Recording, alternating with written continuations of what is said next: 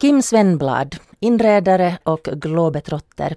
Du har haft många hem. Du har bott på så skilda ställen som mitt i Buenos Aires i Argentina och på en ö mitt på en åker i Kuusjoki här i Finland. Du har renoverat en hel del och du har inrett en hel del både för dig själv och för andra. Vad är det som för dig gör ett hem till ett hem? Allt sedan jag var en liten, liten pojke så har hemmet betytt ett ställe där um, där, kan, där, man kan leka med utrymme i, i sig. Det vill säga som barn så hade jag redan en sån här inredningshobby, ville få det mysigt i, i mitt egna hörn.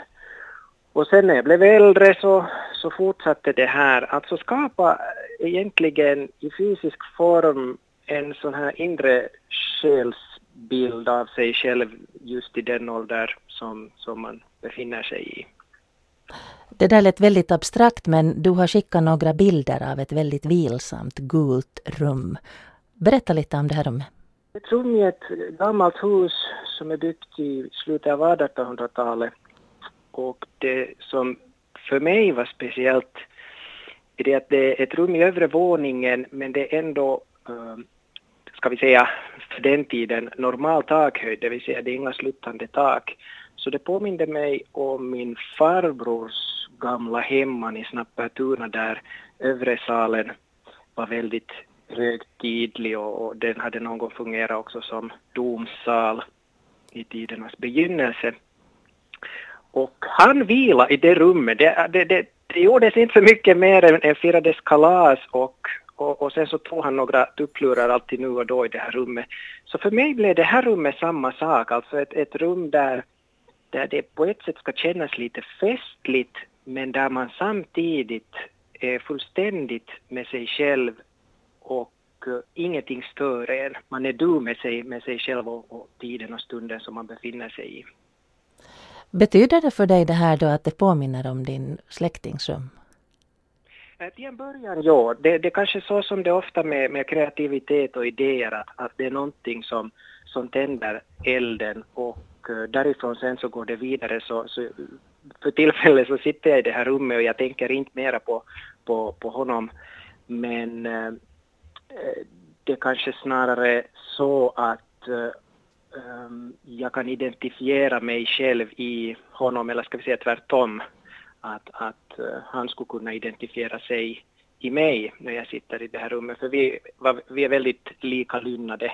Även om han är nu bortgången så, så har vi haft väldigt uh, liknande intressen, sådär som vuxna. Mm. Jag frågar mig själv också att uh, kan man vara hemlös fast man har en bostad? Vad säger du? jag, jag, jag tror det kan, kan vara ganska många människor som, som känner sig lite förvirrade och, och söker olika medel för att skapa sitt hem och, och lika väl så känner de sig eh, borta.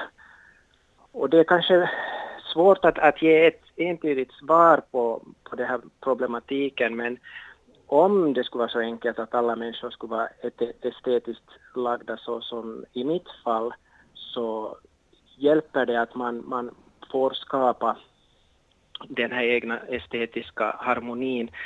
Det kan till och med vara enbart frågan om att flytta på några möbler, möbler som man kanske inte kan byta ut men man, man kan placera dem på ett annorlunda sätt så att det känns mer som sitt egna hem. Men sen om man skulle ännu ytterligare djupdyka i, i den här frågan så, så då kanske så som jag ser på saken eh, kommer man fram till att många människor är inte du med sig själva. De, de lever inte sitt egna interna liv utan de lever ett, ett, ett sånt här yttre liv som allt är påbyggt av, av kulturen och, och kanske föräldrar och, och överlag liksom uppfostran. Hur man borde leva, hur livet borde se ut. Det är en massa regler som, som, som tyvärr många människor följer utan att de riktigt förstår varför de gör det.